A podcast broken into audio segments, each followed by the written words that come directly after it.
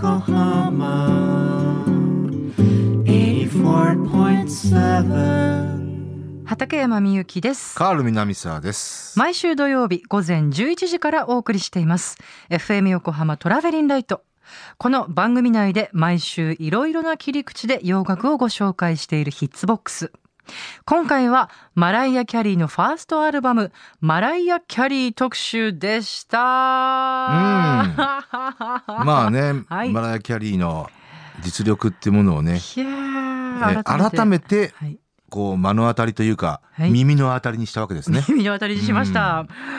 もうね、B- BGM として聞けないというかね、もうその、そうね。圧巻、歌声圧巻すぎて、はい、話もできないぐらいの、まあ特に僕はこのファーストアルバムっていうのがええそのうん感触が一番強いかなと思いますけどね。あーまあ、あとこの本当にビジュアルもね、神々しい、かわいいね。二十歳ですって、とああ二十歳。かそうか。ねそりゃトミー・モトラモトラもねやられちゃうよね。え。いや、だ16歳の時にトミー・モトローラーにね自分でデモテープををパーティーで渡して、その帰りにトミー・モトローラーが自分の車の中で聞いて、引き返したっていう U ねターンして、引き返して、契約しに行ったっていう。探して、その場で契約したっていう。いやいやいやいや、カールさんも絶対契いや約しちゃうよ、多分ね。ね16歳のマライア・キャリーに直接言われたら、はい100人中100人が、ううんん、契約しようって言うだう、ね。と思うな。うんだだラッキーでしたね、トミー・モトローラーね。そうね でそうだねもらってね。はいそうですね。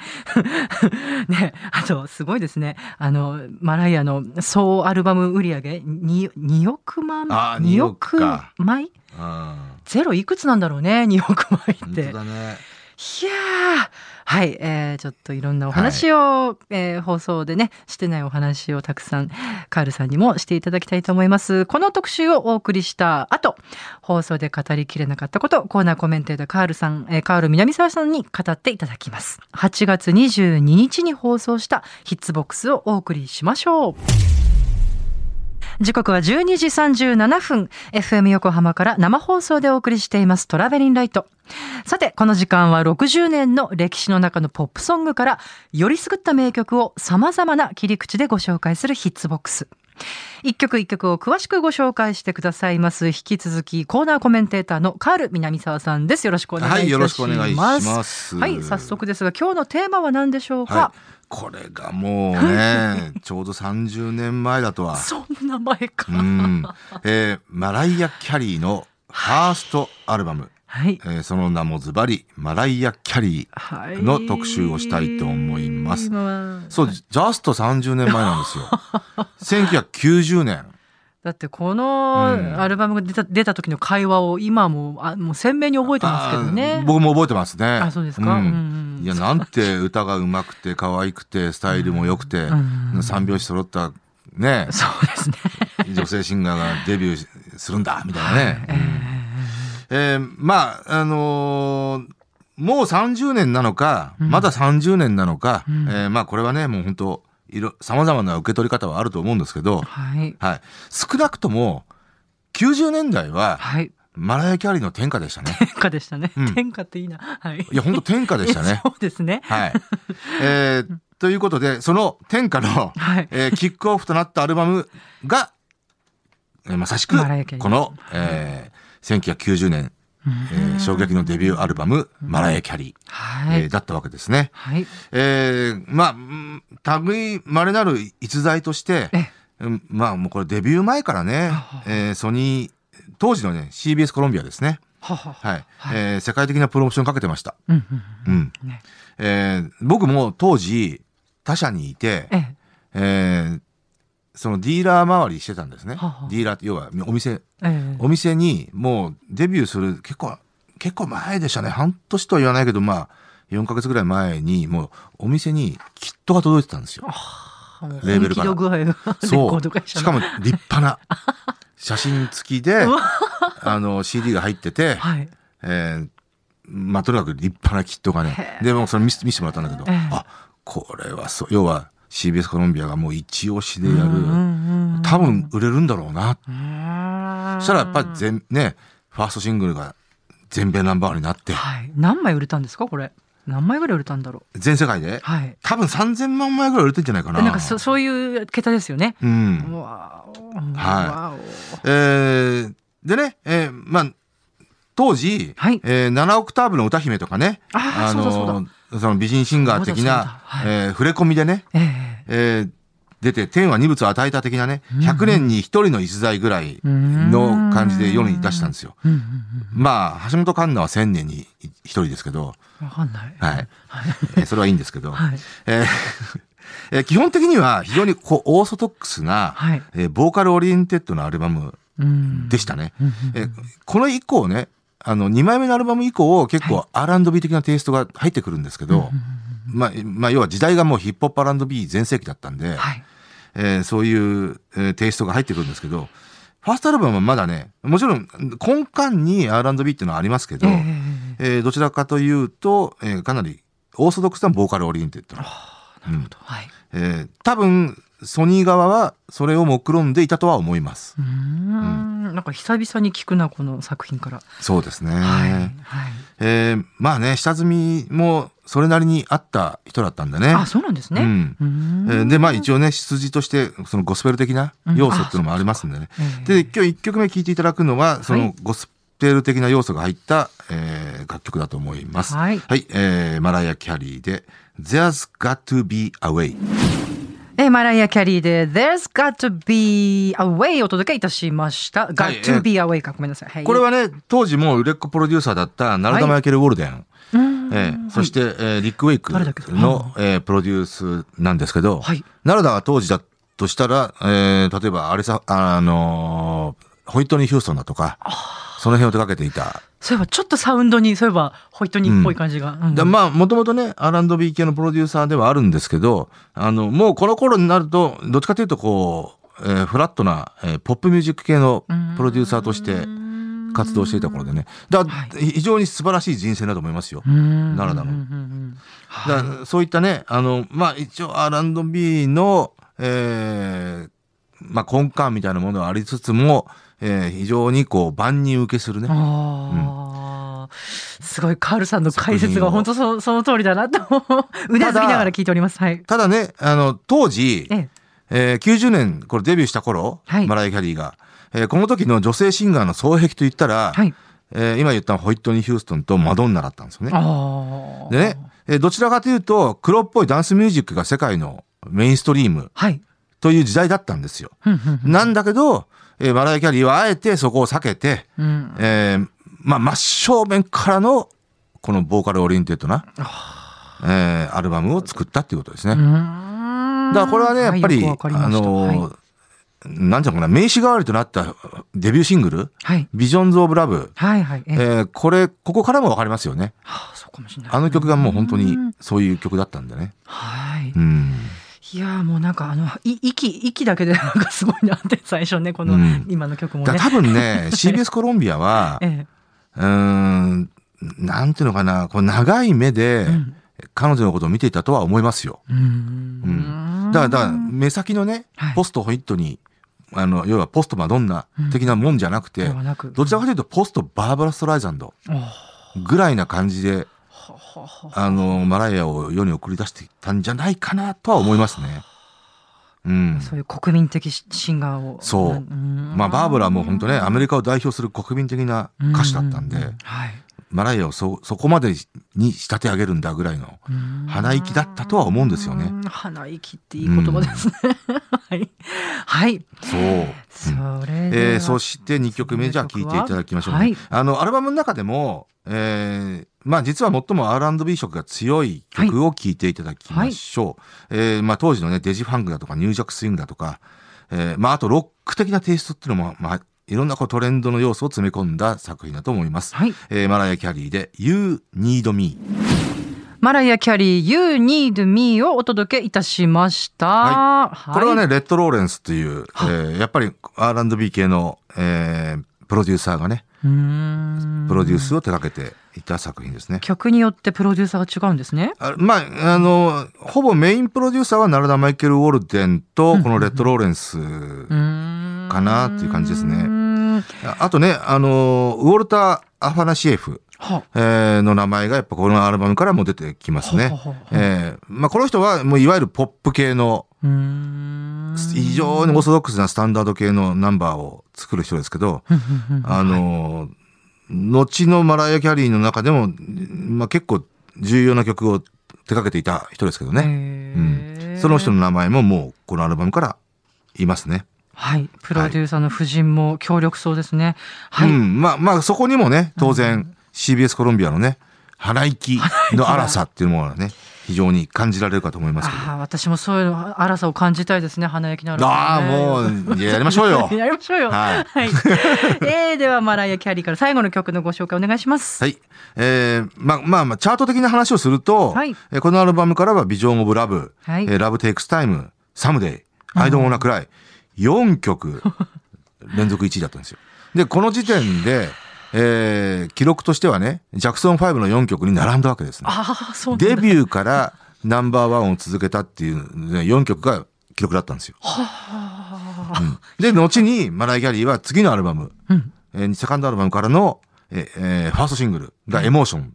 はいはい。えーこれが1位になって、あっさりと5曲連続を達成して、新記録。そしてね、これはね、実ははい、未だに破られてないんですよ。えー、そうなんだ。そう。デビューから1位を続けるっていうのはね、やっぱりね、至難の技なんですよい。やーそりゃそうでしょうとも。えーだもちろんビートルズも、エルビス・プレスリーも成し遂げていない。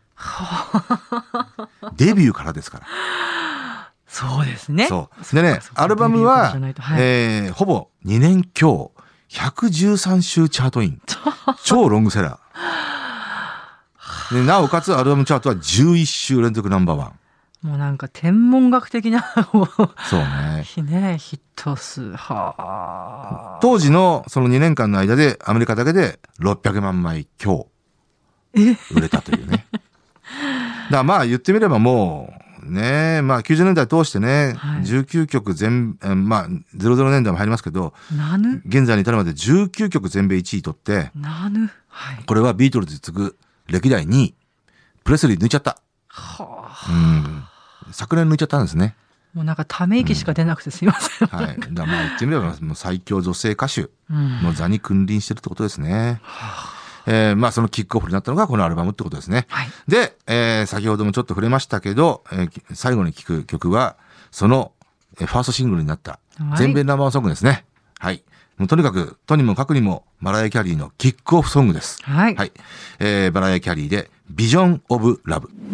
マライアの歌声が。うん、まあ、やっぱり圧巻ですね。圧巻、圧巻。あ、それが言いたかった。圧うん巻。圧巻。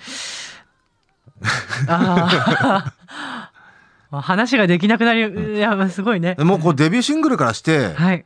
本当今聞いて、改めて聞いても、横綱相撲ですね。コツナスも面白いこと言いますうん、ね。本当そう思いません？はあ、いや、そうですね。全米ナンバーになってしかるべきうん作品あとなんか、なんじゃないかなと思いますよ。よ余裕を感じるなあ曲調にもね、うん。そうですね。はい今日はねマライア・キャリーのファーストアルバム「マライア」をお届けいたしました最近マドンナと、はい。あのーコラボしてあそうなんですか。何か曲を出すようなことね、へうん。え、まだ聞いてないんでね。うん。あじゃあちょっとポッドキャストでこれから聞いてみたいなと思います。あそれはぜひ聞いてみたい、はいさあいかがでしたでしょうか、はい。まあ一応ね、バランスよく、はい。えーファーストアルバムの中から、えー、3あー曲ねそうですね。いていただきましたけど、うんなんだっけ vocal oriented な「そうね。There's Got to Be a Way」から、うん。はい。でど、どっちかというと、あの、これやっぱこのファーストアルバムが一番それが色濃かったんですよ。あなぜならば、うんうんセカンド以降、えーまあもう世世のトレンドとなっていったヒップホップソウル、うんえー、ヒップホップ R&B ですね、えー、に、の色がだんだん濃くなってきて、どっちかというとサウンド志向になっていくんで、もちろん全然、マライ・キャリーの歌声っていうのは前面に出てますけど、そうかもしれないですね。うん、で、あと、ぶっちゃけ言うと、はい。えー、まあ、マライア・キャリーの歌声がやっぱり90年代後半になってくると衰えてくるんですよ。そうか、うん、それはやっぱフィニッシュプロダクトと言われる CD からもやっぱ分かってきますよねうー。んただ、ソニー時代はまだ良かったんですけど、はい。えーっと、99年だか2000年だか、2000年ぐらいか、うん。えーバージンに移籍したんですよね。これ結構衝撃的な移籍だったんですけど、えーで、バージン移籍第1弾がええ、確かサントラの曲、あの、アルバムで、はい。これがね、ここからちょっと陰りが見えてきたんですよね。で、結局はいバージンでは1枚しかアルバム出なかったんですよ。要は契約切られて。うっそで、衝撃のユニバーサル移籍して、あ、その、それからで、仕そう、そのあたたりから僕はる、というえね。、マライア・キャリー移籍って言って、ユニバーサルにいて、みんなう、ん正直言って、もうほら、売れてない時代、選挙売れてない時代だったし、そうか。そう、もう、もうちょっと落ちてきた時代だったんで、ちょ厳しい世界だなっといらねえんじゃね？ええっていうねいや、ほんとほんと。あれ？あの、私、あの、ハニーってやつがすごい好きなんですけど。それはソニー時代ですよ。あ、そっか、そんな前なのか。96年ぐぐらいですからね、ハニーは。そっか。だからいわゆるヒップホップ R&B の時代。うんはいそう。だからね、で、じ実際ね、えーそう、ユニバーサルだ遺跡第1弾のチャームブレスレットってアルバムがね、世界的にこけたんですよ。そうでいうことがあるんですね。バージンうが、ん多分裏でざまみろと思ったと思うんだよね。俺らと同じことを、ああ、なんかもう、マライア終わってんだよっていう。えー、かわいそしそう。たら、はい。ユニバーサル遺跡第2弾のアルバムが、世界的に大ブレイクしちゃったんですよ。これは何かっていうと、We Belong Together っていう曲が、ええ世界でメガヒットになったんですね。アメリカではね、14週1位ですからね。もうなんかそうやって聞くとレコード会社ってね、なんかもうかかけ、なんか掛け事みたいなとこありますね。ねこれはまあ、なんと言ってもジャーメン・デュプリの手腕が一番でかかったんですけどね。やっぱジャーメン・デュプリが、あの、普遍的な楽曲を作ったわけですね。ははははははは、あ、それ、ジャーメン・デュプリが、あ今度あれですか？あの、さっき言ってた。そう、ね、さっきね、あの、放送ではね、はい、あの、ま、マドンナとって言っちゃったんですけど、ローリーヒルでしたね。ね失礼しました。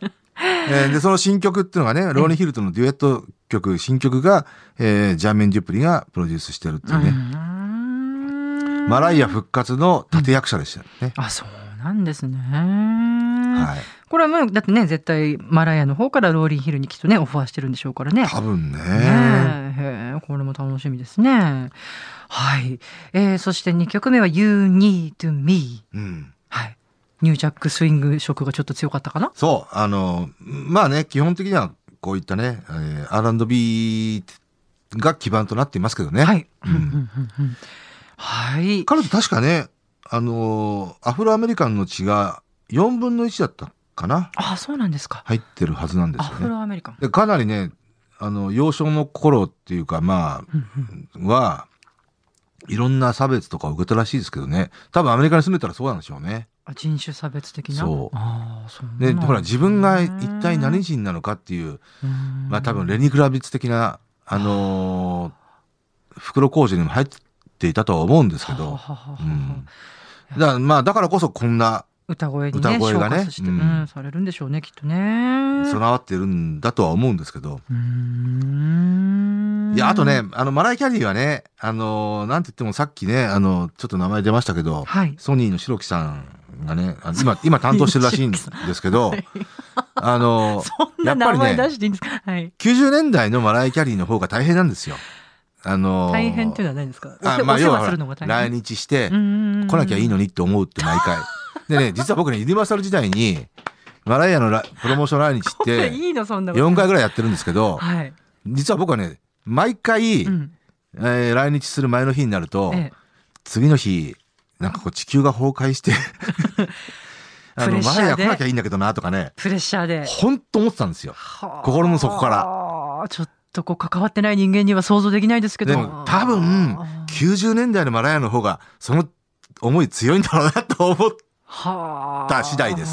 ほら、ゴシップネタ的にはね、なんかこういろいろなこうわわがままエピソードみたいなの聞くけど。でもほら、有名な、うん。あの、犬を連れてきて、うん。えーその、い専門の犬版をうん置いたっていう、それ、ソニー時代の話ですからね。あーあ、でもなんかさもありなんてで、それ、感じがする。白木さんに聞いたら、本当なんだよ。つってだよでカールさんももうもちろんじゃあ本人に何度も会ってるってことですもんね。もちろん会ってますよ、ねちょっとあれですか？ちょっとお話なんかもしたことあるんですか？あまあありますけどね、ううん。んどんなことを話基本的にはほららもう仕事の話しかしないですから、まあそほら次テレビ朝日に行ってミュージックステーションだよみたいな、うんそんな。なんて答えるんだろう。あのね司会者の方、サングラスしてるけど気にしないでねとかね。ああ、はあはあはあ。そういうそういうの事前にやっぱ一応ね。へえ。はい。あんでもってビジョンオブラブですね。そうですね、はい。まあこれね本編でも言いましたけど、ええ。横綱相撲という言葉がね もう本当ぴったりの作品だと思いますよ。うん。うん。ななんていうか、うん曲に余裕を感じるもん本当。うん。多分ね CBS コロンビアソニーミュージック側もはい。とにかくこの人のデビューシングルに関しては、ええ。練りに練って、あー。えー検討に検討を重ねてこの曲になったと思いますよ。そっか、そういうプランニングがバッチリなされてるんです相ね。当されてると思いますよ。はあ。うん、当時あのカナダ人の友達がいたいくつぐらいだったかな、まあもう245歳だったのかなやっぱみんな夢中でしたもんね、マライアにね。あそうねうんそうねあの海外のね人たち本当ねそうですね。うんうんそうですねややっぱね僕もそ当時ポニーキャニオンにいて、えええーソニーから、えーまあ、当時 CBS ソニーか、はい、えーから、えーマライキャリーっていうのが出るんだけど上司からやっぱ言われましたからね。一体どんなやつなのか調べろ。うん。で当時だってネットとかもそんなないからね調べるっつってもね、要はあまあ別にソニーの人間に聞きゃいいんですけど。ああそういうことですね、うん。あのーねオリコン確かオリコンとかでも上位に入ってたんでアルバムチャートね。ね。あとこうマライア・キャリーがこう面白いって言っちゃうんですけどあのやっぱあの太り具合とかね そうね。うんだまあそれは振れ幅でかいよね。うんあやっぱ東芝じゃないや、あの EMI バージンか、うんに移籍したあたりぐらいですよね。あでそれでほらあそれでもあの衣装を着るっていうのがねあうんのレオタードみたいでね。そうね。んだトミー・モトーラと結離婚したうんだ、しないだぐらい。やっぱさ常人には考えられないそうだよもう。うん、多分いろんなの大きさ、いろんなうこの精神的な試行錯誤をねで、しょうね。経ていたんでしょうけどね。そうだと思いますよね。いやでも今もすごい綺麗だよね。ね綺麗だし、ねううんん。うん。ね、歌声をとにかく僕はね、いやローリンヒルヒルトのねして、ほしいなと思いますけどね。はいコラボも楽しみですけれどもね。うんはい。じゃあそんな感じでしょうかね。そうですねはい。え黒島結菜はいいのかな？あ今日はいいかなもう暑くなっちゃった。いいのか？暑くなっちゃった。それよりもね、浦安鉄筋家族がはあ、放送再開されましたよ。それなんだっけ？うん。あの、ドラマ24ね。はあ4月に始まったドラマだったんですけど、ええ4回5回ぐらいで終、わっちゃうやつですか？あの、ほら、コロナ禍によってうん、撮影ができなくなっちゃって、ああ。4回5回で中断しちゃったんですよ、放送が。。ええで、ずっといろんなドラマ24の再放送ばっかりずっとやってたの。で、あ、もう、浦安鉄筋家族終わっちゃうのかなと思ったら、なんとまた撮り直して、あ帰ってきた。あはい。あ多分、あと5回ぐらい放送するって話なんで。あじゃあもう堪能いや、昨できますね。日ね、その、第、ほ再開第一弾見たんですけど、ええ面白かったわ、相変わらず。はいい。ちょっとそれについてもでもね、ドラマ番組24は本当すいませんね、私全然、うんあの全く分かってなくてごめんねほーとか言ってドラマ24はね、本当ね、今チャレンジングな 自、分自分で適当はい、チャレンジングな、あの、枠に、枠ですから。はいはい。はいだって はいどんな民放のドラマ、束になってもドラマ24一本には負けますよ。そのぐらいドラマ24はいい。そうなんですね、はい。このごめん自分の適当なコメントが。そうなんテレ東偉い。はい。すいません。はい。あいつか黒島結菜ちゃんにこの気持ちが届くといいんですけどね。黒島結菜ちゃうん。ん CD、あの歌手デビューしないのかな？まあほら生きてる限りそのチャンスはありますから、そうですね。はい。この暑さに負けないように。なんとかはい。死なないように生きていきます。2020年の猛暑も今日ではね、うんあのピークだということなんで死なないように私もは、はいいはい、生きていきたいと思います。ということで今回はマライア・キャリーのファーストアルバムマライア・キャリー特集をお送りいたしました。曲も合わせて聴きたいという方は毎週土曜日午前11時から放送中です。FM 横浜トラベリンライトのオンエアで聞いてくださいね。畠山みゆきと。カール南沢でした。ではではまたありがとうございました。ありがとうございました。